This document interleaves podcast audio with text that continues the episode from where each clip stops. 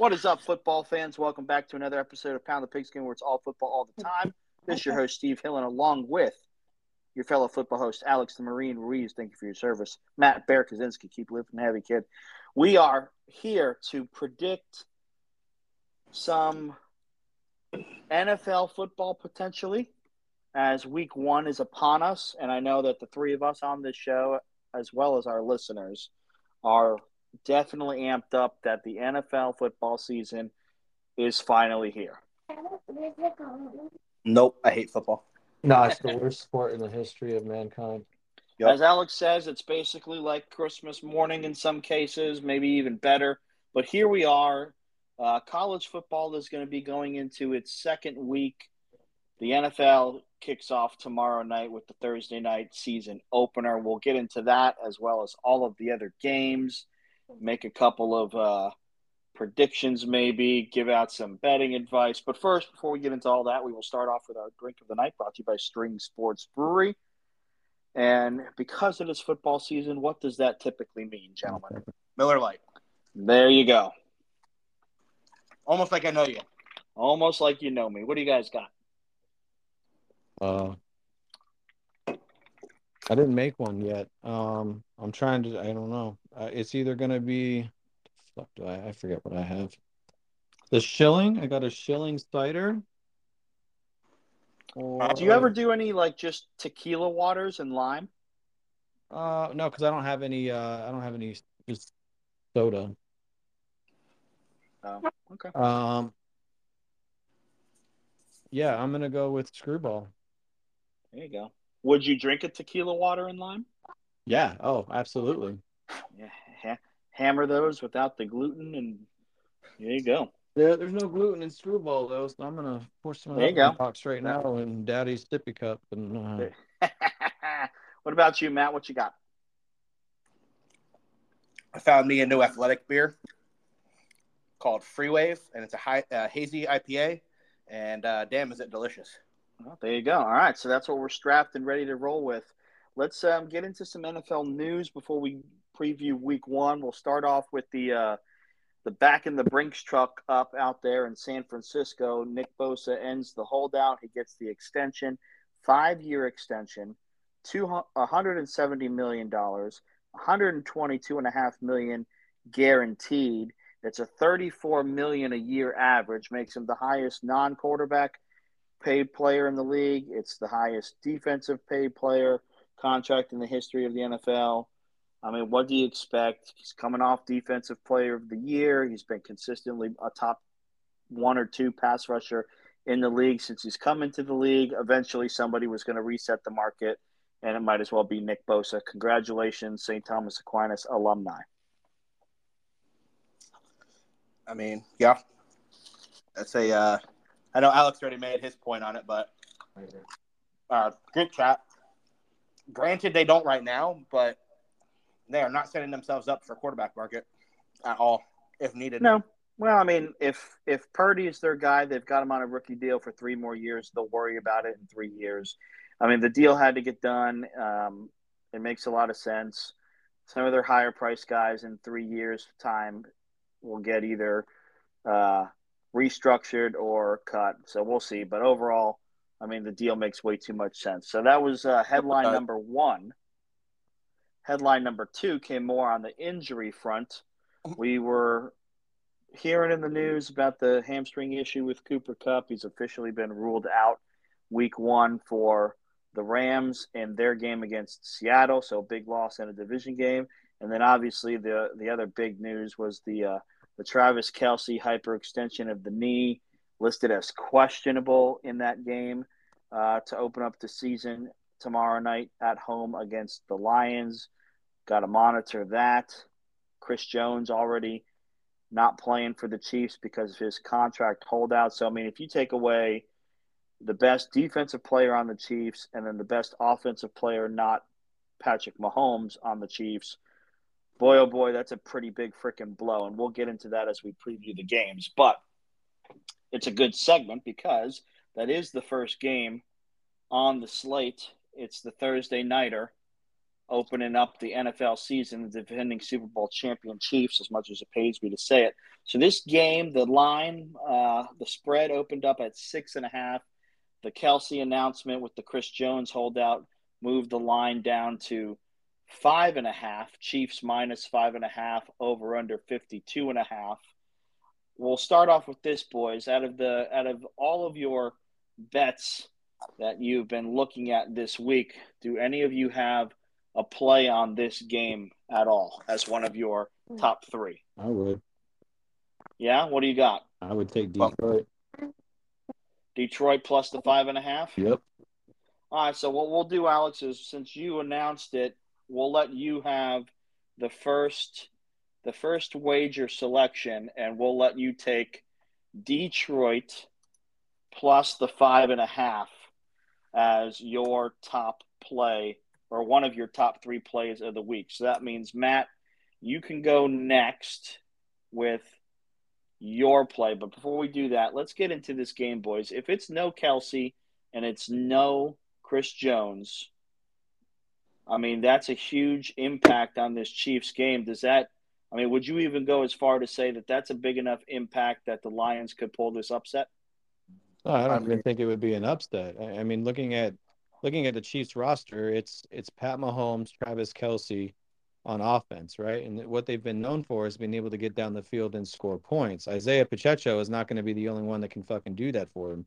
You go and start looking at their backup tight end, they don't have one. You start looking at their wide receivers, and they're they're relying on an injury-prone Justin Roskett, Darius Toney, and Richie James, who had one decent year with the New York Giants last year and was traded for. So if that's your if that's what you're coming out to premiere with against last year's first five weeks top scoring offense of the league and then top five scoring in the last seven weeks you're fucked. I, I don't know what to tell you. Defending super bowl champions or not you know kansas city is about to get the, the, the fucking beat down of a lifetime right now. And anybody putting money on the chiefs is going to be real fucking upset when they lose. And it's interesting too um, because right now the betting public you got 53% of the tickets are on the Chiefs in that spread, uh, as well as 55% of the money is on the over. So the public still likes the Chiefs to cover regardless of uh, the news that has come out recently. So, so I actually we'll see. a little bit of a different take on this, real quick. So I actually think the bigger issue. Don't get me wrong. Yeah, Kelce's going to hurt, but you know, I think the Chiefs will be able to still find ways to move the ball. Um, I don't think Kelce is the only. I mean, he's the only key piece, but I just find it hard. I'm hard pressed to believe that Mahomes is not going to still find guys in the run game, still not going to do something. The bigger, I think, question for the Chiefs and how to come out and you know live up to your expectations of being the Chiefs to open up is Jones is going to hurt not having him, I mean, that's going to put some pressure on that D line. And guess what? If Goff ain't is rushed, uh, I'm sorry, Goff can fucking spin the ball and he can catch it deep. Look out for Detroit to, I think, take advantage of the fact that they're maybe going to have an ability to be able to work more in the backfield and have more spacing there. Plus, uh, let's not forget um, why am I blanking on his name? And I'm really annoyed right now um, running back, rookie. Jahmyr Gibbs. Jahmyr Gibbs, thank you. You also got Jahmyr Gibbs. You it's, forgot Jahmyr Gibbs? I didn't forget Jahmyr Gibbs. I forgot his name for a second. Leave me alone. Uh, well, I mean, with no Chris Jones, the Detroit Lions offensive line is is definitely the big advantage in this game right now. I think that's going to be the bigger focal point than Kelce being out. And I think people are going to look at it like Kelce being out is a bigger problem. It's really not. Kelce Kelsey can play tomorrow, right? And they can they can have him on a snap count to prevent further injury, so they're not screwed farther down the line in the season. It's not going to make much of a difference for him. He's not going to draw. He's going to draw double coverage, but Kadarius Toney ain't going to do shit. Justin Ross ain't going to do shit. Isaiah Pacheco ain't going to do shit. So where, where are we at? They got an R. They got an RBC behind that offensive line. The only factor they have is Pat Mahomes. And yeah, he Pat Mahomes well, is good. Pat Mahomes is good. I'm not knocking him, but if you ain't got nobody to throw to, they're not just going to magically get open. You got second and third stringers as your starters. That's a problem. Yeah, but you got to remember. And the problem with that, right? The problem with that is how much money they invested into friggin' Patty Mahomes. Okay, but part of it too is you got to remember Detroit's still going to give up points. Like, yes, they made some improvements on defense. They're not going to be a stout, stop dead, you know, punch you in the mouth defense. That's not the style of defense they play. The Chiefs are still going to score, but I think you're going to be able to see Detroit be able to keep up better because you're going to be able to move the ball more effectively on offense than teams are probably used to because I think Chris Jones is that big of a focal point on that defense and can yeah, cause Chris Jones to... changes the math, especially at the line of scrimmage and in the run game. For, the point of attack for the offensive line is going to be a bigger point for the Detroit than Mahomes not being able to throw to Kelce. Now, don't get me wrong. You're 100% accurate in the fact that Kelce is what bails them out in no man's land. Because when yeah. you're in no man's land, Kelce's the bailout. He's going to get the ball in space. He's going to be able to make a catch. He's going to probably get some yards after it. That's going to hurt. And you're 100% accurate that they got really no big names when all is said and done that are step up guys that could be number ones. They don't have that. But here's the thing they wouldn't have had that even with Kelce. So, yeah. I mean, realistically, the offense is probably not going to look, I guess, stylistically that different. It's just different players. Now, granted, Kelce's a big loss. So don't get me wrong. It's not like I'm laughing at the fact, like, or you know, discrediting it. It's just I think look out for Detroit's offensive line to be the bigger focal point of taking advantage of the weaknesses in the Chiefs. And yeah, I think the, that's where the Chris Jones thing is the biggest thing. You know, I mean, Kansas City's strength on defense is the off-ball linebackers and the speed that Nick Bolton has, and Leo Chenal, and then the secondary but, with L'Jarius Sneed and Trent McDuffie. I think that the running game for the Lions is going to be a big deal. And you mentioned no pass catchers for the Chiefs. I mean, outside of Amon-Ra St. Brown for the Lions, you're talking about Josh Reynolds and and freaking Marvin Jones. It's not like it's a whole uh, slew of weapons with Detroit either. So, and they're relying on two rookies in their first game in the NFL to be focal points in the offense with LaPorta and Gibbs. So, we'll see how it goes. It's not like the Lions are going to come in there steamrolling the defending Super Bowl champs. But the five and a half that Alex has on the Lions, I like that play a lot. Yes. I'd like it even better if it would have been the plus six. If we get if you get them at the plus six and a half. Um, but if you haven't made a wager on this one, I would keep looking at that line, follow that line because you got to have a number that you're either in love with or or you're not in love with. Like if this goes down to you know, four and a half or four by the time it kicks off tomorrow, you may want to rethink it. But the, the Lions at the five and a half right now, I like that a whole lot. So that's what Alex has got as his top pick. Now, next game on the slate, we've got San Francisco and Pittsburgh. We obviously talked about Nick Bosa getting his uh, extension. You've got really the two two of the top three or four pass rushers in the league in this game. TJ Watt for the Steelers, Nick Bosa for the 49ers. We'll see how Brock Purdy does after coming off of that uh, that elbow injury. Right now, it's 49ers minus two and a half point road favorites over under 41 and a half. Before we just preview the matchup, Matt, are any of your picks in this game? Uh, no. I don't have one either, so we'll stay off of the picks here. If we look at it, the minus two and a half for the 49ers, uh, the over under over under 41 and a half. This is Vegas telling us that we think that both defenses will probably get off to a faster start than both of the offenses. Schematically, here's where here's the biggest matchup you got to look at. You got to look at TJ Watt going up against basically a backup right tackle, a first year starter for the San Francisco 49ers. And that could be the matchup that wreaks havoc on the 49ers when it comes to getting into any kind of a rhythm from the passing game. We know that Shanahan can scheme up the running game better than anybody in the league. The Steelers' front seven has been stout for years and years with the guys they got like Cam Heyward and TJ Watt.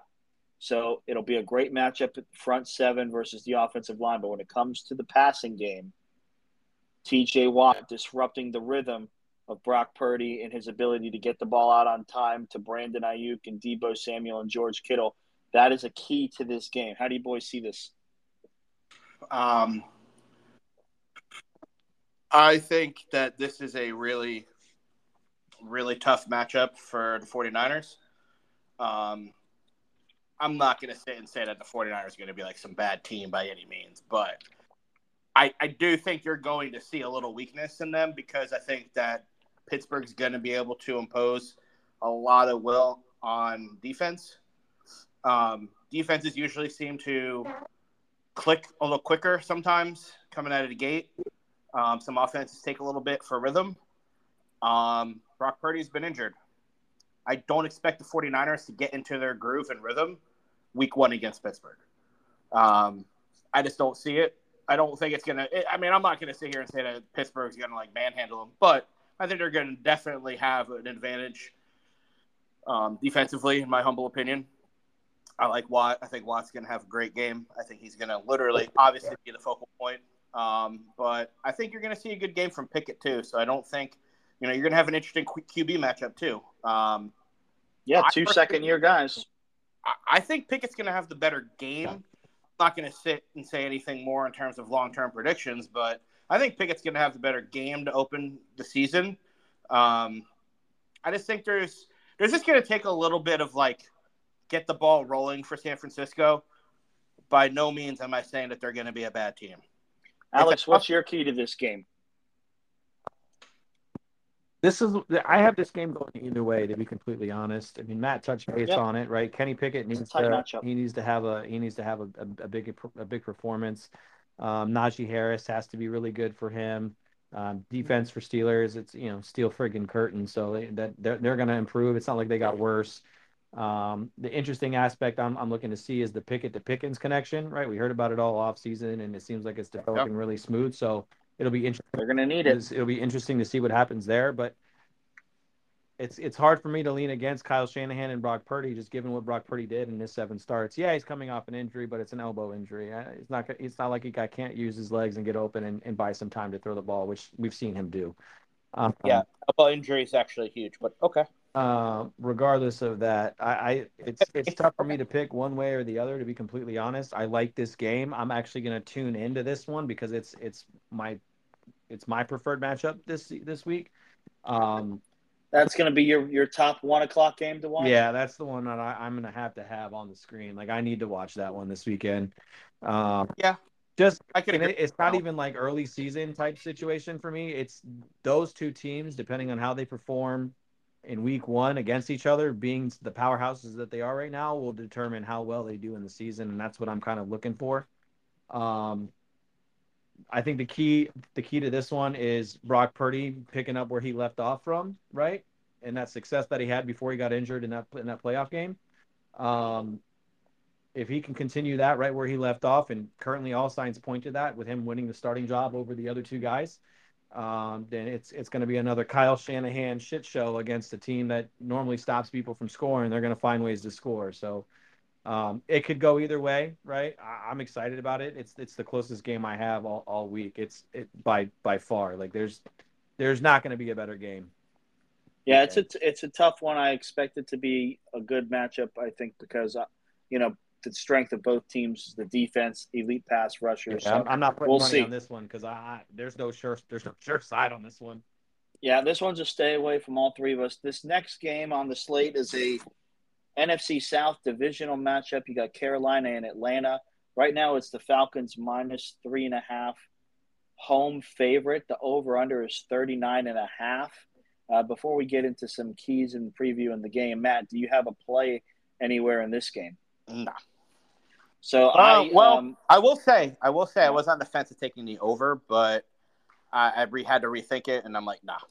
Okay, well, I'm going to take it off the table then because I am going to take the over are on you 39 okay. on 39 and a half with this one? I don't. Um, and I just go ahead, but yeah. Here's what I think. I have? think both teams are going to use the running game a lot early, and I think what's going to happen is there's going to be uh, some there's going to be efficiencies, especially when they get down into the red zone, and there's going to be some play action. I would not be surprised if you see Drake London have himself a opening day touchdown I mean, 39 and a half, you need 40 points. That's, I mean, if you get me 21 20, which these teams do, um, they play each other tight, and it's usually yeah, somewhere around that. So I think that the scoring doesn't have to be insane in order for this over to come in.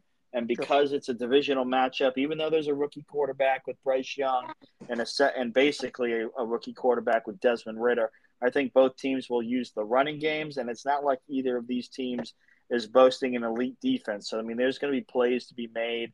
There's enough offensive skill on both sides of the ball. Um, so I like the over as one of my top three plays this week. Now, as far as the matchup, we already kind of talked about it. Both these teams definitely going to use the running game um, efficiently. There's probably going to be some turnovers in the game because of the inexperience at quarterback, but I think that's also what makes this an intriguing watch. Is obviously first overall pick Bryce Young, Desmond Ridder year two, but basically a rookie. What are you guys looking for in this one? Um, the reason why I held off is because I think their teams are going to get going, but I think it's going to just be too run heavy and not a lot of scoring. Um, but hey, I'm not. I'd be intrigued to see what will happen with it, but um, I, I think Atlanta's got a better. I think Atlanta stacks up better to enter this game, um, which could be interesting because again, it's a division game right out of the gate. This is going to be a crapshoot in a wild division in terms of who's going to be able to actually string together enough games to actually win uh, the division. And I mean, you know, if Atlanta comes out and wins, you got to look at them and go, okay, well, this could be the other team that could compete against the Saints, basically. Um, yeah. yeah. and week one's think, always the toughest to predict. What's that? I said, in week one is always oh, the yeah. toughest week. Um, I think Bijan's going to have a good game. I think he's going to have a good a, a, good start to his career. I'm not going to sit and say he's going to go off or anything because I don't think that'll happen. But I think he's going to have a really solid, nice game where you're going to go, okay, there's something here. And it's because the offensive line. I just like the line better for Atlanta than I do um, what Carolina's going to be throwing at you on defense. I also like that their offensive line. I think is just better than Carolina's offensive line to begin with, which yeah. to them. Um, well, and a key yeah. a key component in this matchup is to, to keep your eye on by Sunday is does Carolina have Brian Burns rushing the passer, or is he going to hold out? And if if he doesn't play with the experience that the Falcons have and the talent that they have on their offensive line, you give Ridder that much more time now to get guys like Kyle Pitts and Drake London open down the field. I, I like the sound of that. So, I mean, that's a key to look at. Alex, what are you looking at with this one? Uh, my key matchup on this one, uh, uh, you guys heard me talk about them earlier. I think Carolina is going to perform a lot better than people are giving them credit for this year. Mm-hmm. Um, my, I think I think the big thing that I'm looking for is I want to see Desmond Ridder ain't shit to me. We know Desmond Ridder ain't gonna do nothing. Atlanta's fighting for a friggin' top five pick this this coming off season. They they are hoping that Arizona Cardinals get investigated for intentionally tanking and they can move up to the number one slot. That's how shitty they are. So, um, I mean, will, sure. there be some fight? Will there be some fight? Yeah, Drake London, Bijan Robinson, Tyler Allgeier, right? We, we know they've got some weapons, right? Tyler Allgeier was an 11, 11 what, 12, 1300 yard rusher last year as a rookie. Yeah, he was over a thousand. Nope, sure. nobody, nobody that did that. So we know they're going to focus on the game. Drake London will get some looks. Kyle Pitts should get some looks now that they got Bijan. I would say if you're going to look at Atlanta, look at how the New York Giants use Saquon in his first year. That's how they're going to utilize Bijan. Um, yeah. It'll be an interesting game. I, I, think the over is a smart play. There's going to be a lot of scoring going on in this one, um, primarily because Desmond Ridder, while it's a second year, is basically a rookie, and Bryce Young is a rookie. And I like watching rookies play because nobody has game tape on them at the NFL level to be able to freaking pivot any of their defensive options in a way to take up for that. That's why rookies typically they either a they suck or they have really good success. So I'm interested to see what happens. Yeah. My my playmaker in this situation this weekend um, is actually going to be on the Carolina Panther side, and that's Adam Thielen. Um, yeah, I mean, veteran presence for a rookie dude, quarterback. Dude is dropped off the map. Nobody talks about him. Nobody's watching him because he's over that 30 year mark, but he's consistently produced every single year. So um, I think I'm I think Bryce Young would be smart to build off of the connection he has made with him and utilize him heavily because he's one of the top veteran presences he has. So it's going to be a fun game. Yeah, I like it. All right, we'll see how it goes. Obviously, a divisional matchup always has a little bit more um, intensity to it. This next one is the biggest spread of week one. It's Houston and Baltimore. Right now, it's the Ravens minus 10. The over under is 43 and a half. Do either of you have a play in this game? Wait, which one did you say? I didn't hear. Houston and Baltimore. Ravens minus 10, over under 43 and a half. Anybody putting money on this game is putting it on Baltimore, and that's they're not going to make anything off of it. They have to, they have Yeah, to pay. They're going to have to pay ten, hundred thousand dollar bets to, to make out with any, any winner. I mean, I mean, I'll be honest. The over is intriguing. What's Is that one of your line? three? Huh? 43 and a half. 43 and a half. I think it's going to change by the time the game kicks off. Personally, um, I did. You know, I, I've had I, I I have a lot in my arsenal. Um, to be honest, so I'm gonna. You know what? I had Like you got five you can pick your top three. Which one's your top play Oh, I right know. now? What I, I I'm gonna use this as one of mine. I'm gonna take. I, I want the over on this game. Actually, I think there's gonna be scoring. All right, so you want the over 43 and a half with Houston and Baltimore. Yep. All right. I mean, we all have seen Baltimore. They're notorious for putting up big points early in the season. They've got the new offensive coordinator, Todd Monken. It's not going to be as run heavy and boring as it has been in the past. So Well, I would actually- not be surprised if Baltimore does light up the scoreboard a little bit. I actually think more too. Houston will probably be playing from behind for a lot of the game, and it could get kind of wide through the middle. I think that's where Houston will end up showing up and having a couple, you know, what you would like to call garbage time touchdowns or Yeah, I mean. CJ Stroud's first game, right? You want to see how the rookie plays. He's probably going to have, you know, some flash plays and some rookie moments, right? You guys, you guys want me to give you a quick I- I synopsis on it? I'll give you a quick synopsis on Stroud. You ready? Yeah. He'll perform exactly like every other Ohio State quarterback has ever performed in the NFL. There you go. I don't expect this game to be um, competitive for four quarters, like Matt said. Probably some garbage time stuff towards the end. Uh, the Ravens are a heavy favorite for a reason. You know, the Texans are a part of, you know, they're in rebuild mode. They've got some young pillars. DeMeco Ryans, you know, first year rookie head coach. I don't think that uh, you'll see a ton of competitive plays out of Houston. They'll battle for sure, and like Matt said, probably some garbage time stuff. I, this one, in terms of the the the betting, if you were ever going to look at this game and make a play, Matt Matt likes the over. That that's probably the top play to make. The other option would be is if you use the Ravens in a teaser and you tease them down.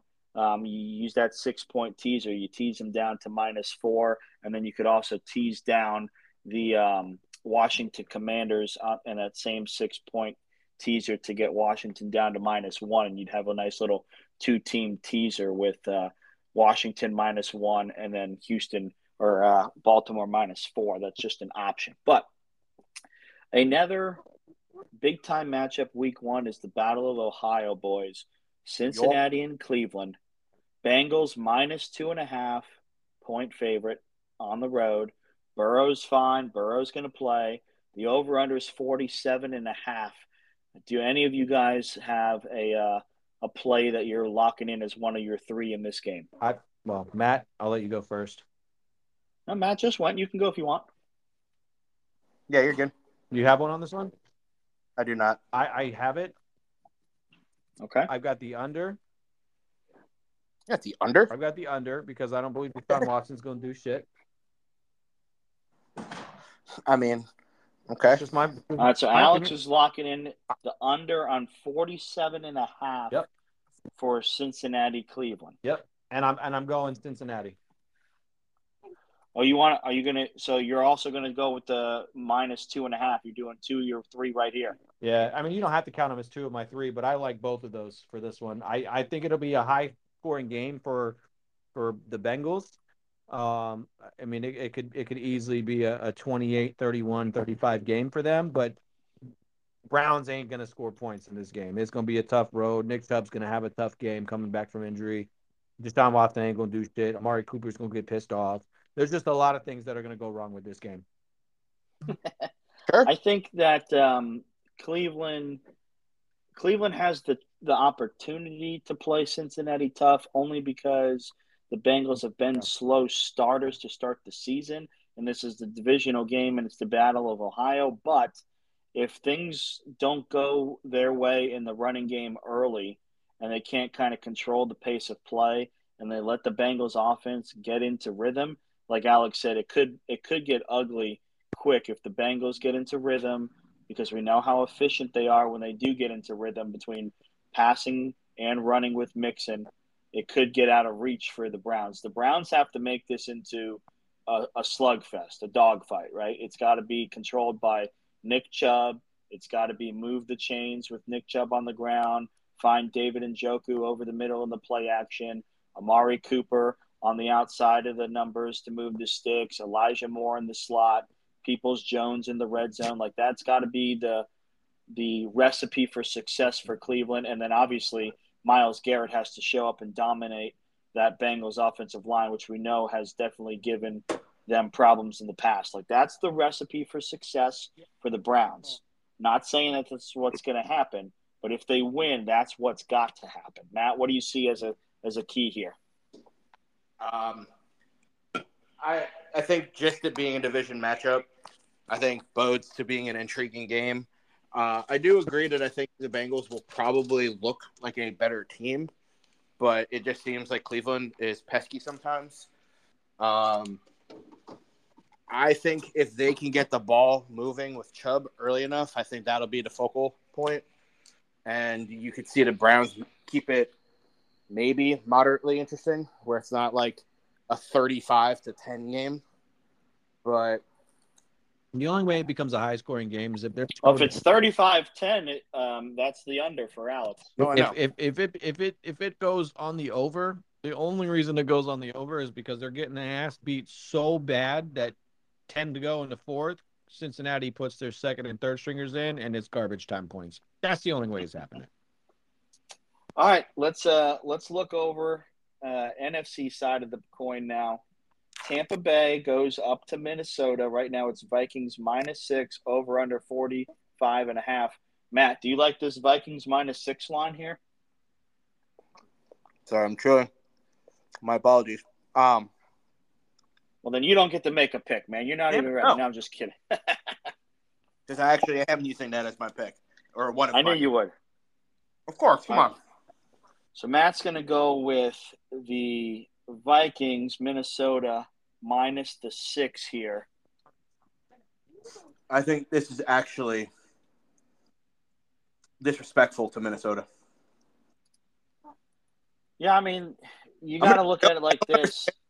I don't understand how this isn't one of those double digit spreads. Well, double digit spreads in the NFL don't happen a ton. That's the thing. Tampa but what I know, Tampa Bay. Listen, what? if you if you don't if you like Tampa Bay plus the six, that means you think Baker Mayfield can keep pace with the Minnesota Vikings There's offense. Not a chance. Look, I understand. Yes, I get Dalvin Cook is not there. Okay, I'm fully aware. They're not going to fall off the face of the earth because of Dalvin Cook. I'm sorry. No, not at all. They'll use a combination of Alexander Mattison and the rookie Ty Chandler, who some some say may uh, win that RB one job at some point during the season. But Minnesota, last time I checked, still has Justin Jefferson, drafted Jordan Addison in the first round, still has T.J. Hockenson at tight end, like KJ Osborn from the U, still making plays, like still plenty of weapons in the passing game. Kirk Cousins, um, one of the better quarterbacks in the NFC. Last time I checked, obviously, the big key factor in this game is what does Minnesota's defense look like this season under Brian Flores? We know they were a disaster last year, especially in the playoffs. Does Minnesota's defense get revamped? Are they better schematically? Do they make more plays? Can they not be the reason why Minnesota loses games, but can they be the reason why Minnesota stays in games and gives their offense a chance? Uh, I would lay the six as well with the Vikings in this one. It's not my pick because Matt made it, but I like it.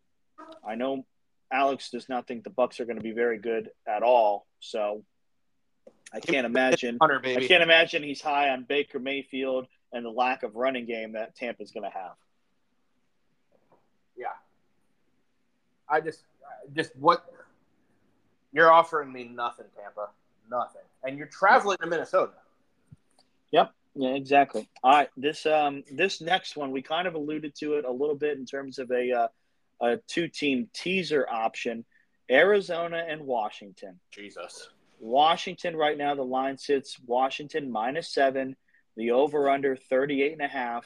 I will go ahead and say that there is a play, one of my plays in this one as well. I like the over 38 and a half in this ah, one. damn it. Yeah, I do too. I like the over 38 and a half in this one, and I'm going to tell you why. Arizona will will stumble into a, a, a, touchdown, maybe a field goal here and there. Washington will probably dominate them in the red zone because I don't think Arizona is going to be able to run the ball very effectively. But I think the Commanders and the offense are going to be able to spread out the Cardinals. The defense has no pass rush between Jahan Dotson and Antonio Gibson. And if Terry McLaurin's going to give it a go, I think that there's enough elite level talent on Washington's offense that they're going to score points. They're not going to be completely inept. We'll see how Sam Howell looks, but let's face it, Sam Howell's better than anybody that Washington was running out there last year. Josh Dobbs is the is the starting quarterback for the Arizona Cardinals. That just lets you know that Arizona is not scoring more than 13 points tops. So you're going to need Washington to get into the 21 range. But if you can do that, you'd be close to this over under 38 and a half. 38 and a half is a low total in the NFL. So I like this one a lot. I think you might get some unexpected offense um, in this one. As far as a key to the game, I mean, neither of these teams, the three of us, expect to be very good. I don't think Washington falls off the face of the earth. I don't think they're as competitive as they were last year. We'll see what Eric Bieniemy is, the offensive coordinator, does for Sam Howell and Terry McLaurin and what, what he's able to do using Jahan Dotson all over the field. Uh, as Alex alluded to, Arizona's tanking. We just haven't been able to prove it's on purpose yet, but eventually uh, it's going to be pretty evident. So this one, I don't expect Arizona to really even give much of a fight. Uh, so the only thing I disagree with is I think Arizona's going to put up like three field goals. Like, well, I mean, they might they might stall out in the red zone. Maybe they stumble into a touchdown, but field goals, you know, at and, most. And I think this would be a weird game where Washington will look good, and then we'll hear about that, which will make this division even more intriguing to talk about. This will be the most excited and the most hyped Washington fans and the new ownership will be all year because they get this cupcake one, week one at home, feel good Yep. And then and back, back, to reality. reality. Back to reality. Exactly. So we'll see. But the play there I've got, I'm locking in is the over on 38 and a half with Fair. Washington and Arizona. Good call, sir. Now, this next one's kind of an intriguing matchup, AFC NFC matchup. Titans Saints in New Orleans. Right now it's Saints minus three, over under 41 and a half. Derek Carr starting with the new team in New Orleans. No Alvin Kamara because he's serving the suspension. Tennessee, still the same old, same old with Mike Vrabel. Still got Tannehill at quarterback. Derrick Henry's still there at running back. Wide receiver corps is the worst wide receiver corps in the NFL. They need Treylon Burks to make a step up in year two. They've got DeAndre Hopkins, um, but we all kind of know what the story is with him. Boomer bust. You know, Tennessee's where older wide receivers go to die is kind of the running joke. What are some of the keys you guys see in this one? I don't have a play in this game. This isn't a, a 100% stay away game for me. Do you guys have a play in this one? Uh, no, 100% stay away. This is a ugly betting game because it's just an ugly game to begin with. There you go. So, what do you guys see as the keys here? Uh, Alex will appreciate this one. What's that? Quarterback play. Yeah, which one doesn't turn it over, right?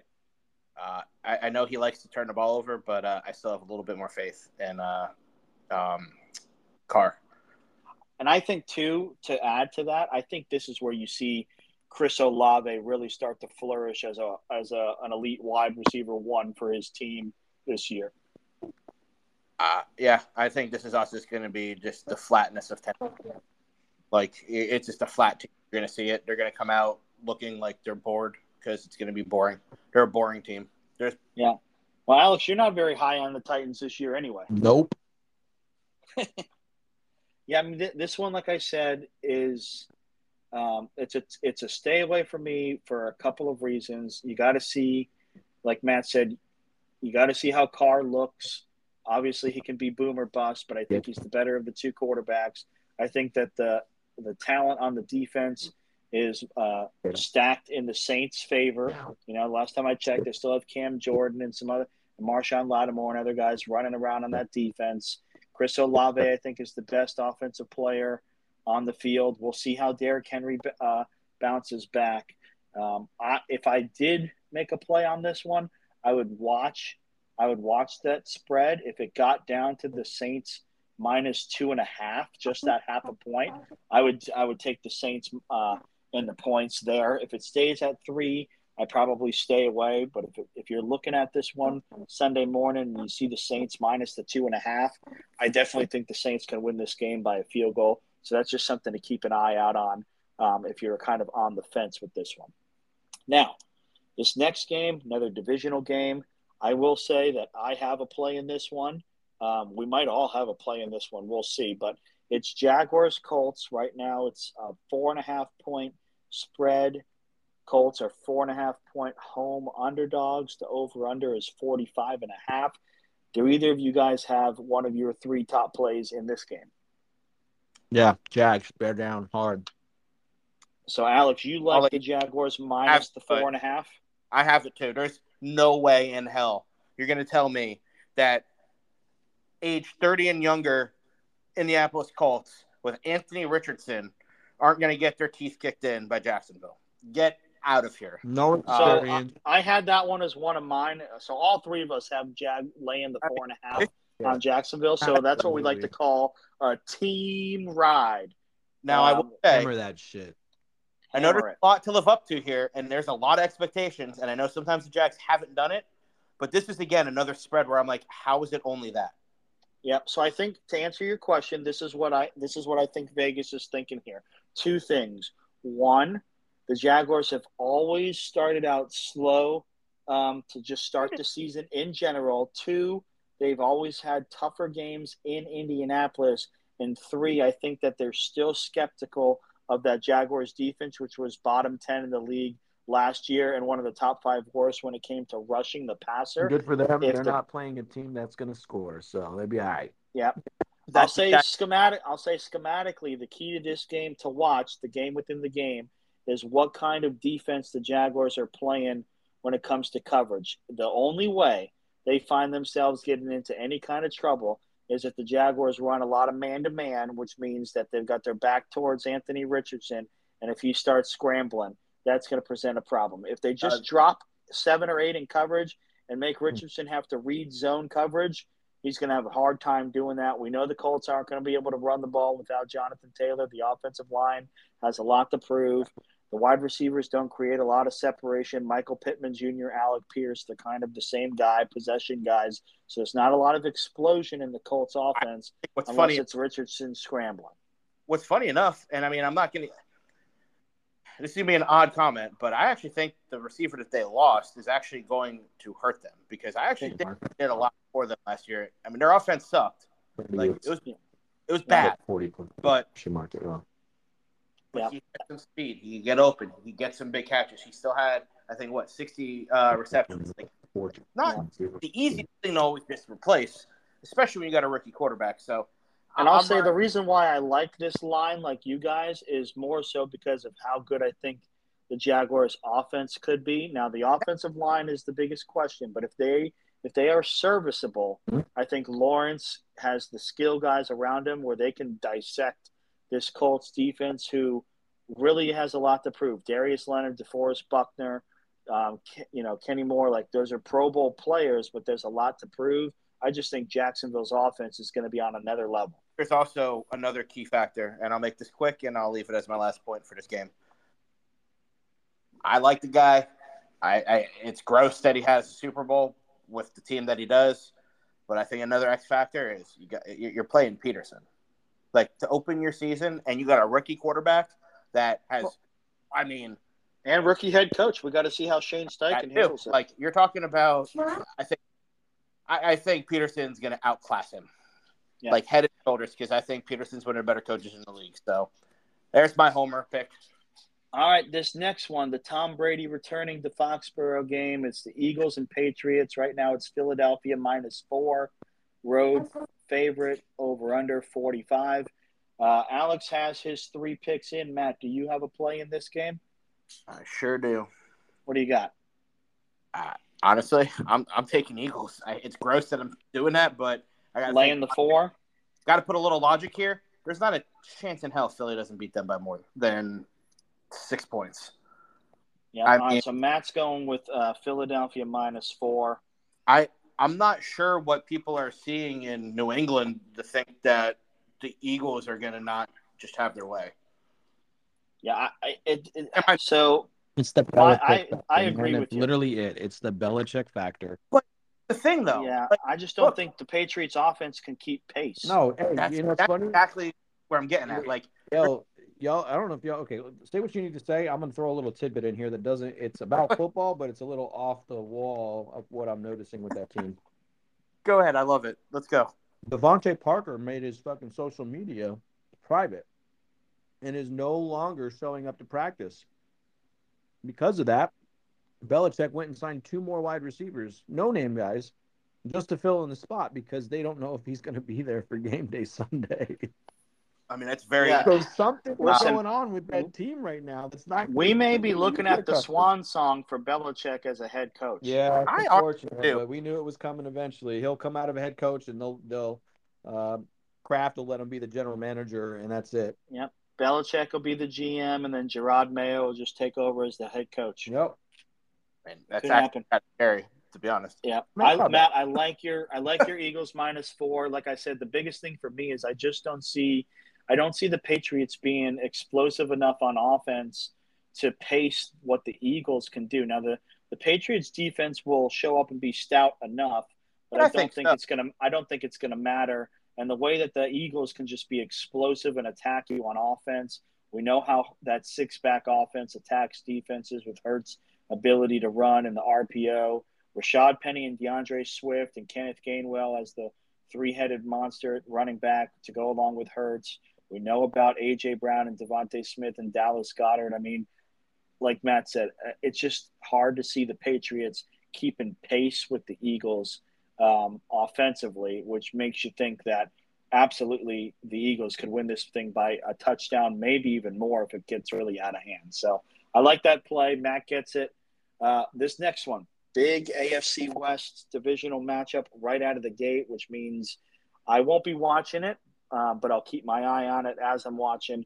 Uh, you've got the Raiders and the Broncos out in Denver. Right now, it's Broncos minus four, over under 44. Sean Payton's first game. How does Russell Wilson look? Is the Broncos defense still a top five defense? Jimmy Garoppolo's first game with the Raiders. How does he click with Davante Adams? Do the Raiders still dominate in the run game with Josh Jacobs? Is Maxx Crosby be going to dominate the matchup um, against the Broncos offensive line? Lots of questions. Uh, I don't have a play in this one. So we'll look at what the keys to this game are. What are you guys looking at? Uh, is Sean Payton really all he thinks he is? We're going to learn right away, aren't we? I mean, I'm not super high on the, the, the Raiders here, but I'm gonna say it. I, I, feel more confident in the Raiders than I do the Broncos. I mean, I know the Broncos defense is really good, but it's really hard to be a top five defense and then do it again. Well, so when I look at this game, I say to myself, which quarterback do I trust more? And believe it or not, it's Garoppolo. Well, here's the thing. I made a comment when it happened. I still am not like again. I'm not high on the Raiders, but I, I mean, at the end of the day, like Garoppolo just needs to not turn the ball over. And guess what? That's all the Raiders really need to be able to be a better team because they turn the ball over a lot from the quarterback. Here's my question. Here's my question to you boys: Who are the two most elite players in this game, regardless of position and team? Who are the two most elite players in this game? I mean, I would honestly argue Crosby.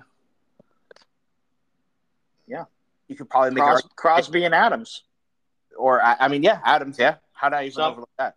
So I mean, and, and, they both and they both play for what team? They're oh, it's Raider heavy. I mean, yeah, Russ. Yeah. I mean, well, realistically has been an elite player, but is he now? I don't you could even say that you could say the three most elite players are on the Raiders with Crosby, Adams, and Jacobs. Yeah, yeah. So I mean, I, I, I, rest, I, I kind of just rest my case right there, and that you know, eventually you look at the matchups where you're kind of torn between two teams that you don't really think highly of, but you say, okay, which quarterback do I trust more, and then where are the elite players? Yeah, I thought you guys were talking about on the offense. I was about to say, ain't no way in hell you got anybody on Denver high. yeah, now the, the matchup within the matchup here that's going to be awesome is Davante Adams and Patrick Surtain the second. Uh, that's, that's gonna be a that's gonna be a non-factor. Well, I, I, I can't. I don't think that's going to be a non-factor. I think that's going to be two elite level players I, matching up against the reason, The reason I say it's going to be a non-factor is because they're going to put two in for him. It's not just going to be Surtain and, and Davante Adams. If if if old head boy over there in Denver has any fucking sense to him after being an analyst for a few years, watching what Davante Adams does, he's putting two on Davante regardless of who he's got at the corner spot he will have. Well, they can shade Justin Simmons over there at safety. Yeah. We'll see. I'm just saying that that's a matchup to watch. It, it's a matchup. But if you look at the matchup of hell because they got to account for Jacobs behind the line too. Now that he's back with the team, so it, it's not yeah. it's not going to be just Surtain on one. It's going if Surtain gets one on one coverage with Davante Adams, Davante's bigger. He's going to get that ball. Yeah, well, I mean, they're gonna they're gonna battle for sure. I don't like I don't like the Broncos' run defense. You know, to stop Jacobs in the running attack. I think the Raiders just have the the edge when it comes to the elite map, the elite level talent. So we'll see, but it'll be one to uh, pay attention to. Now, another great divisional matchup out in the Pacific Northwest. You got the Rams and the Seahawks. This game went into overtime out in Seattle last year, the last week of the season, where the Seahawks won by a point. This time it's uh, Seahawks minus five and a half. Over under is 45 and a half. We already know about the Cooper Kupp injury. Seahawks are going to be without Jaxon Smith-Njigba, but Seattle still plenty of talent on offense. We know the talent they have on the secondary of that defense with Tariq Woolen, Devon Witherspoon. They brought back Bobby Wagner. They got JSN obviously Jordyn Brooks. What's that? They got JSN as out. Yeah, right now they've got him listed as out. But I mean, who could? I mean, it can change. It's only Wednesday. Yeah. I mean, even even still, DK Metcalf, Tyler Lockett, Kenneth Walker, Zach Charbonnet. I mean, plenty, plenty of offensive firepower. I don't have a play in this game, but I do like Seattle. Um, I will say this though, if there is ever a chance for the Rams to keep one close, it might be this one. Now, right. without Cooper Kupp, it's going to be much more difficult. Matt Stafford, Cam Akers, they're going to have to really con- protect the ball. I don't, I don't know if I can trust Cam Akers to protect the ball or Matt Stafford for that matter of fact. But Seattle, a lot of people are high on Seattle. That is true. So, I, I like to make fun of Seattle. Um, I also find them to be a very annoying team. But hater. But look at the look at the players. I mean, I, am not high on Geno Smith, but I'm going to probably guarantee that he'll probably play just good enough to keep this team competitive. I mean, I do think he is going to fall a little short, and it's going to put some pressure on his team. But I do like, I mean, I mean, especially in this matchup. I mean, I actually disagree with you. See, I don't think the Rams have a chance. Honestly, I really don't. I don't think they're going to win it either. I'm just saying if they have a chance to cover a spread, this will be it. That would be if Geno Smith starts cold, honestly. Well, I mean, Geno Smith threw 11 interceptions in the last five games of the season, and the Rams were terrible last year and lost to him by a point in overtime when the Seahawks had to have it. Rams ain't doing shit this year. I don't to tell you. But I don't. I don't think they're doing anything either. I'm just saying if there's a chance for them to cover a spread. I mean, there's a reason why you, the spread is five and a half. You are taking the best player they have in Cooper Kupp, and that motherfucker ain't gonna be on the field. They aren't doing nothing. Well, Aaron Donald's still their best player. okay, that's fair. Defensively, yes. Offensively, it was Kupp. Now that he's out, it ain't gonna help. Now, the dude's a basketball. I, am most interested to see how Seattle runs the ball with Kenneth Walker and Zach Charbonnet I just want to see how that two-headed monster looks. I want to see if they get that rolling, they're going to be dangerous. That's dangerous. You got Kenneth Walker, Zach Charbonnet, Tyler Lockett, and DK Metcalf all catch catching balls. They're all pass catchers. They're all good to go. right? Yep. If you in a PPR, you set homeboy, but Geno Smith got plenty of guys that he can dump the ball off to, and Kenneth Walker and Charbonnet have both shown that they can run yep. up the seam on out on, out on the out, and they can hit that A gap. So I listen, yep. that they're scary offensively. Yeah, we all like Seattle in that one. I think they're going to get off to a good start this season. Now, another divisional matchup NFC North Packers and Bears. This one's in Chicago. The Bears are minus one and a half point home favorites over under 42 and a half. The Bears haven't been a home favorite against the Packers since before Aaron Rodgers. That's how long it's been. I, I don't have I don't have anything on this game in terms of a play. This is this is one of those games where you got to wait and see how Jordan Love looks, how Justin Fields looks. The over under 42 and a half, too tough to say right now. I think both teams have an advantage when it comes to uh, schematics.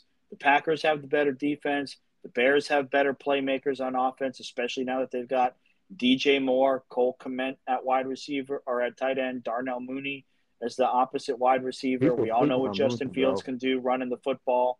Um, so I think the Bears on offense have a chance to be explosive as long as they can block Rashan Gary and the rest of that pass rush. You know, Lukas Van Ness, the rookie first rounder. The Packers have some dudes on defense. If they can protect Fields, I think that he's going to have a chance to make some explosive plays in this game. And don't be surprised if the Bears get this dub. Hey, to who? You talking about? You talking about Jordan Love making explosive plays? Justin oh, Fields. Oh, okay, my bad, my bad. You right. I, I agree. Yeah, jo- jo- Jordan Jordan Love is a big wait and see for me. I like. I oh, like, oh, I don't. I like this matchup because it's that big divisional matchup between them two, Soldier Field and Lambeau every freaking year. Cheeseheads and Dub Bears. What I like, nobody's talking about this. What I like is that they went back to that old school late '90s, early 2000s Bears logo. They they about ready to shred some motherfuckers this year, and it's gonna be now, division. I will say that the one thing to be a little skeptical about is Green Bay's ability to run the ball and the lack of defensive line that the Chicago Bears have. That'd be all right. I can actually, I don't understand people's upside on the Bears right now. Way too much to prove, in my humble opinion. Um, oh yeah, lots to prove. I mean, they're they're much. I'm not talking about for the whole season, but against the the Packers right now, they are a much better team. Here's the, I, I I'm going to actually disagree. I think the Packers defense is significantly enough better than. Oh, they're good. Than any other phase of any other any other phase of either of these teams. So like the Packers the, defense is the best unit on this in this game by far, and that's going to make a difference because I'm gonna. I don't think Justin Fields is going to be having a little heyday running all around for 75 yards. Like, I don't think it's going to happen. I think he's going to yeah. be throw the ball. And granted, I agree. I don't think that there's like no playmakers on this team. They're not completely dead in the water offensively. I just don't trust Fields to be able to make passes to actually take advantage of any of those guys' skill sets. So that's where I think the matchup is to look out for is can Fields actually pass the ball well enough to beat a division defensive heavy team? Yeah, well, that's why I said this is the ultimate wait and see with this game because of the quarterbacks.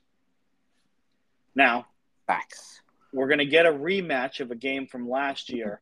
Uh, and in the AFC, you got Dolphins, Chargers out in Los Angeles. Right now, it's Chargers minus three, home favorite. Over under is 50 and a half. I'm just going to tell you this right now. the un, the under is is going to come in. The, these teams are not combining for 51 points. I'm just letting you know right now. And here's Here's why. The Chargers always find a way to stall on offense. I know Kellen Moore is a completely different coordinator. He's had the most efficient offense in the NFL the last two years. He scores 71% of the time touchdowns in the red zone. I understand all that. I get that the Dolphins have no Jalen Ramsey on their defense. They don't run the football. I'm just saying. Quarterback is injury prone.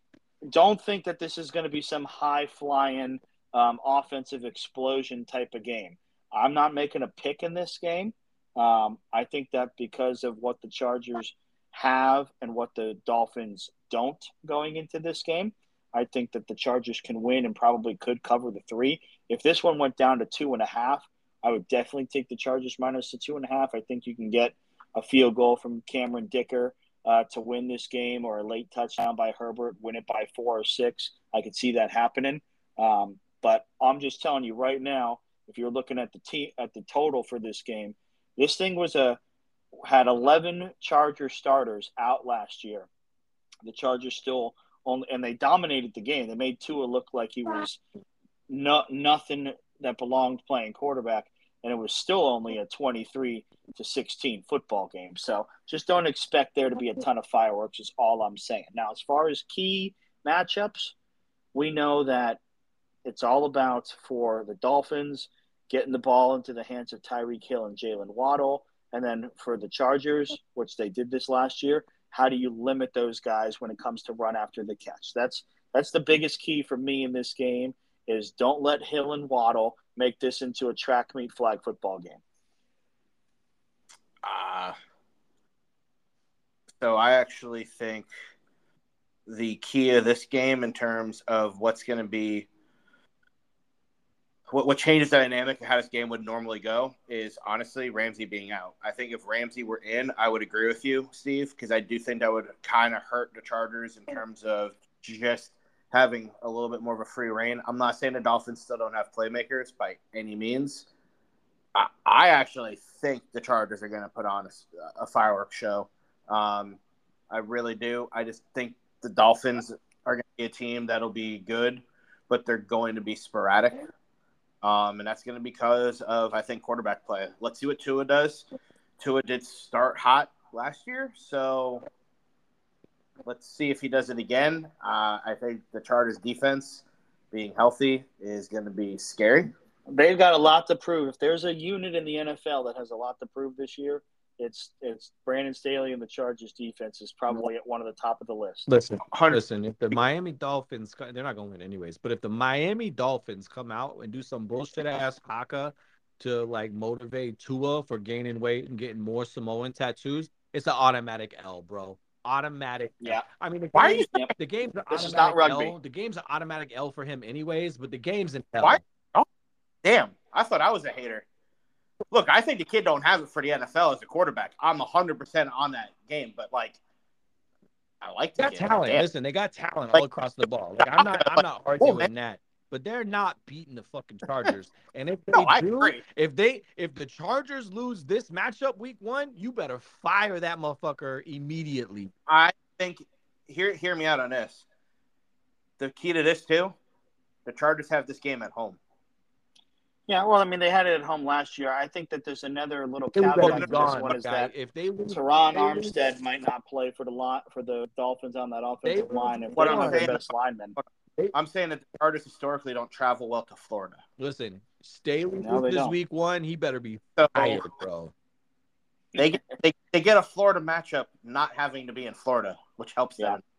Well, I think that if you just if you just look at if you look at Jimmy's and Joe's, I think you can see the advantage with the Chargers. The line says Chargers minus three. It's that's something to keep an eye out for. Like I said, if that thing drops to two and a, if that thing drops to two and a half, I'd be all over the Chargers. Now, let's move it over to Sunday night divisional matchup: NFC East, Cowboys, Giants. Uh, this is where my final uh, third um, play is. Right now, the spread is Cowboys minus three and a half. Road favorites over under is 46 and a half. Listen, my, this is my play, and I like I like it just as much as I like the two overs. I like the Giants plus the three and a half here.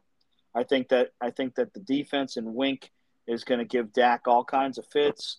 I, I like Matt has said all offseason, I don't think that Cowboy running game with just Tony Pollard is going to be as dynamic and as significant. But I like the got the- Giants defensive line up front. They got the new. I mean, Ewok. yeah, CeeDee, CeeDee Lamb is still a playmaker, and the Giants secondary is probably the weakest part of the defense. But uh, give me the three and a half. I like that hook there, and from a betting perspective, I, I think the Giants are probably going to win this game outright. But you giving me three and a half at home, prime time? Let, let's go. Yeah. Um, Giants being slept on this year, and I can't wait. I tried to like keep this one out, so that's why I jumped. Because, like I said, I came in with like five, so I kind of rotated as I needed, um, just for everybody to know. But uh, one hundred percent, I hate being a homer because I really try to stay away from being a homer when it comes to picks. I always have. Um, But damn, I, I look. You more We can talk all we want. We we could talk about all the shit that the the Giants are still lacking, or they didn't do this, and are they? The key thing, and I, I Steve already said it, but I'm going to say it again because I'm going to hammer it because I know I'm going to be right on it. There is not a chance in hell that this Dallas run game is going to be anything remotely close, and that is going to make Dak have even more pressure, who continuously keeps throwing picks at a phenomenally high rate, and it's awesome because he sucks. I think Uh, I think Dallas is going to turn the ball over twice in this game. Bro, I- bro, hundred percent. ESPN got Dallas Cowboys with the fifth best odds to go to the Super Bowl at 6.4%. I don't know what they're seeing. Look, you're going to see. I'm telling you right now, Wink is going to set the blueprint of how to, like Steve kind of already alluded, but I'm going to add a player in there. Call me crazy. I know he's boomer bust. I am 1,000% Isaiah Simmons is going to be a absolute key in this game because guess who can stop the run? Isaiah Simmons. Guess who else can stop the run? Bobby Okereke. Guess who Wink's going to use in a lot of different ways to just confuse the shit out of them?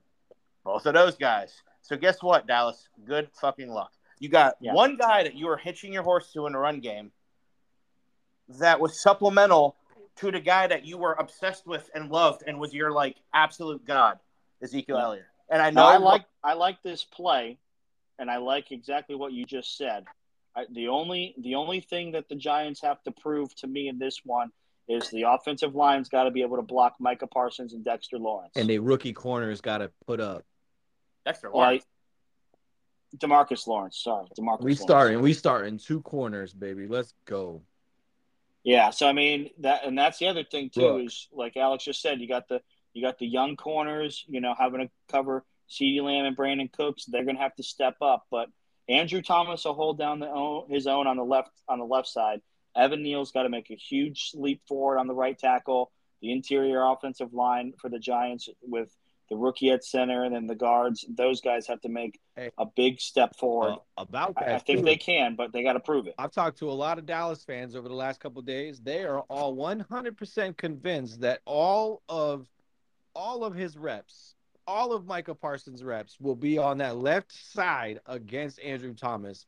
And I'm like, yo, if, So that's the, If- that's the matchup to watch to me. That Parsons see, versus Thomas is Cole, just like Adams if versus McCarthy- Tan. if McCarthy does that, McCarthy's an idiot because he should automatically I know agree. our weak side is our right side. We ain't got shit with Glowinski and friggin' Neal on the right hand side. I ain't saying shit that they shouldn't already know as professionals, but if you put in your best rusher, your best defensive player against our best offensive lineman and top three in the NFL, you ain't getting to Jones on his freaking free side. You need to put his ass on the on the right hand side, weak side, and hit Jones on the blind side. And if that ain't happening, they fuck fucked. I mean, they they like they fuck fucked, bro.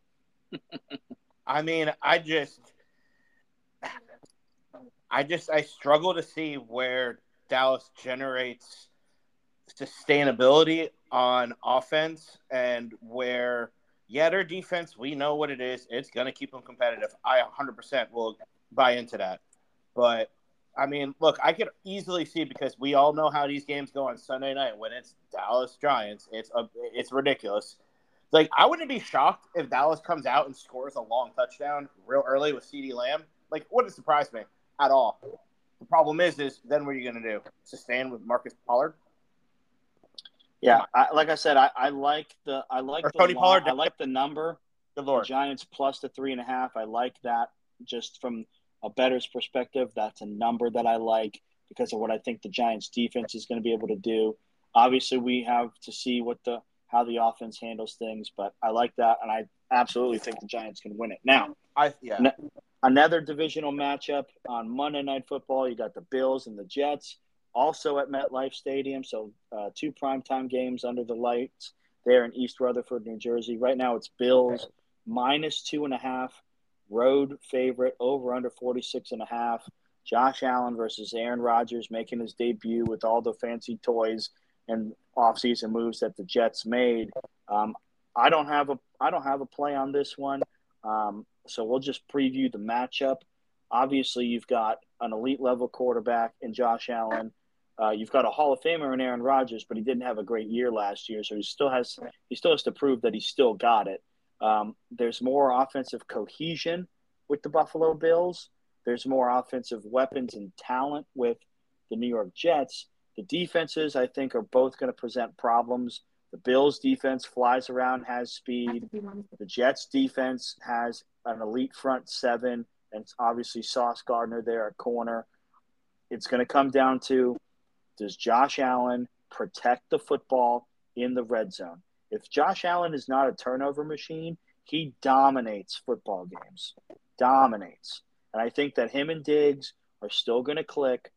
We'll see what the defense looks like for the Bills without Tremaine Edmunds at linebacker. Matt Milano's still there. Tre'Davious White's still there. Micah Hyde and Poyer, they're older, but they're still there. Von Miller's healthy. They need a big year out of Greg Rousseau rushing the passer, but the Bills can still fly around on defense. McDermott's calling the plays on defense now that Leslie Frazier's not there. There's a lot more to prove on the head coaching side with Robert Saleh. But at the end of the day, we know that in big time matchups, elite level quarterbacks making elite level plays usually wins the game. I like the Bills. I would lay the two and a half with Buffalo. I think that they could find a way to win this game um, by the field goal. I don't have a play on it. If I made one, that would probably be it. But I would watch this line because you might get some late money on the Jets that could um, bet that line um, down a little further. Uh, what do you boys see as a key here? It's. I feel like this is a very. Um, the Jets could get lost in the hype train, couldn't they? I, I, I could see it, but there's just something that tells me they won't. I don't know what it is, and it's really annoying, and I hate it. Um, I, I just I don't see it. I don't think they're going to have the cohesion and click right away. I don't. I don't know how I don't know how ready they're and in sync they're going to be. Listen, I, I don't I don't have nothing negative to say about either team. I also have nothing positive to say about either fucking team. I mean, we'll be locked into it because it's going to be an intriguing match. Yeah, yeah, yeah. I mean, it's Monday night. We're we're watching oh. this. Um, you got you you look at you look at what's going on with Buffalo, right? And they got no running back still. They got a rookie freaking tight end and Dal- in Dalton Kincaid, who's obviously the number one they got now. They got Josh Allen, who's been struggling the last two seasons, and then you get you go you throw in the mix of Stefon Diggs having another prima donna moment and not wanting to play for the team that he's playing for. He's there, but you know he's checked out. So uh, that just spells disaster. And then you go and you you bring Nathaniel Hackett, who just got fired as a head coach over to Dallas, and Aaron Rodgers can't say enough positive things about him. You think is his own freaking father. Um, and then you look at everything else that they got going on, right? They got they got they went and got Dalvin Cook, and they went and brought Allen Lazard over for Christ's sake. And then yeah, you got you got Garrett Wilson and Breece Hall. You got a couple good guys over there, right? They both teams have talent on both sides of the ball. I, I think they do. I think defensively, um, I think the Jets have more talent and a younger perspective, but Buffalo has more yep. of a veteran president. So it could go either way with this team. Um, New York Jets are definitely getting the media hype. Buffalo Bills aren't seeing much hype at all, even though they're the only New York team. Um, so it's going to be interesting. I, again, I can't say anything bad about either one. I also can't say anything good. So this is a fun yeah. to watch for me.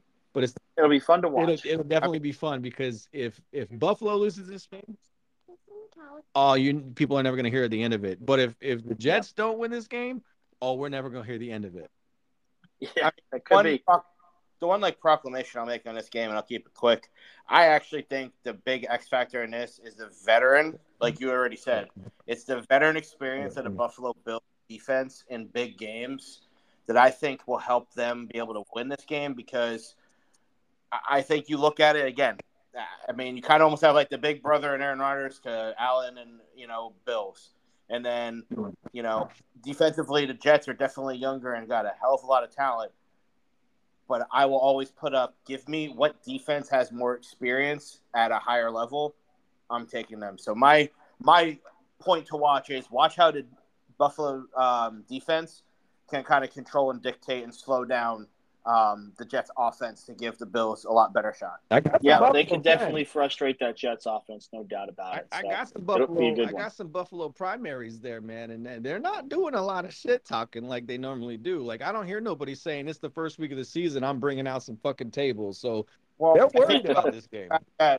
I think there's a sense in Buffalo where it's buckle up. This is going to be a tough, long road of, hey, this is going to be the year that we either do it or we don't. Yeah, I mean, they got to put um, up or shut up, and I don't have them getting to the Super Bowl this year. So I think, I think what it is is I think, believe it or not, I think it's a fan base that's smart enough to go, hey, look, we're still going to hype up our team, and I will still break a table because let's be real, they're going to break tables, but it's at a like more like, hey, uh, we might not have that as much, you know, coming the next like season or two again, I I actually think that the Bills are going to end up kind of teetering it way more in their favor because of the defense. No, this could go either way. Yeah. Their game really could. It's going to be funny as shit to watch. Yep. All right, so we uh we went through week one preview. We'll recap the the plays that we have as our top plays. Alex has Detroit plus five and a half against the Chiefs on Thursday night. He's got the under 47 and a half in Cincinnati and Cleveland. And then he's got the Jaguars minus four and a half against the Colts. Matt's got the over 43 and a half in Houston and Baltimore. Matt's got Minnesota minus the six uh, at home against the Bucs. And then Matt's also got Philadelphia minus the four on the road against the Patriots. I have the over 39 and a half in Carolina and Atlanta. I've got the over 38 and a half in Washington and Arizona. And then I've got the New York Giants plus the three and a half at home against the Cowboys. So those are the top three plays from each of us this week. Uh, so if you go out there and play them, hopefully you make some money on them. Um, it's going to be a great week one in the NFL. We're looking forward to it. Obviously, tons of storylines, but the NFL season is finally here, uh, and it's going to be a doozy. So for myself, and Matt and Alex. It's been another episode of Pound the Pigskin where it's all football all the time, and we will see you next week.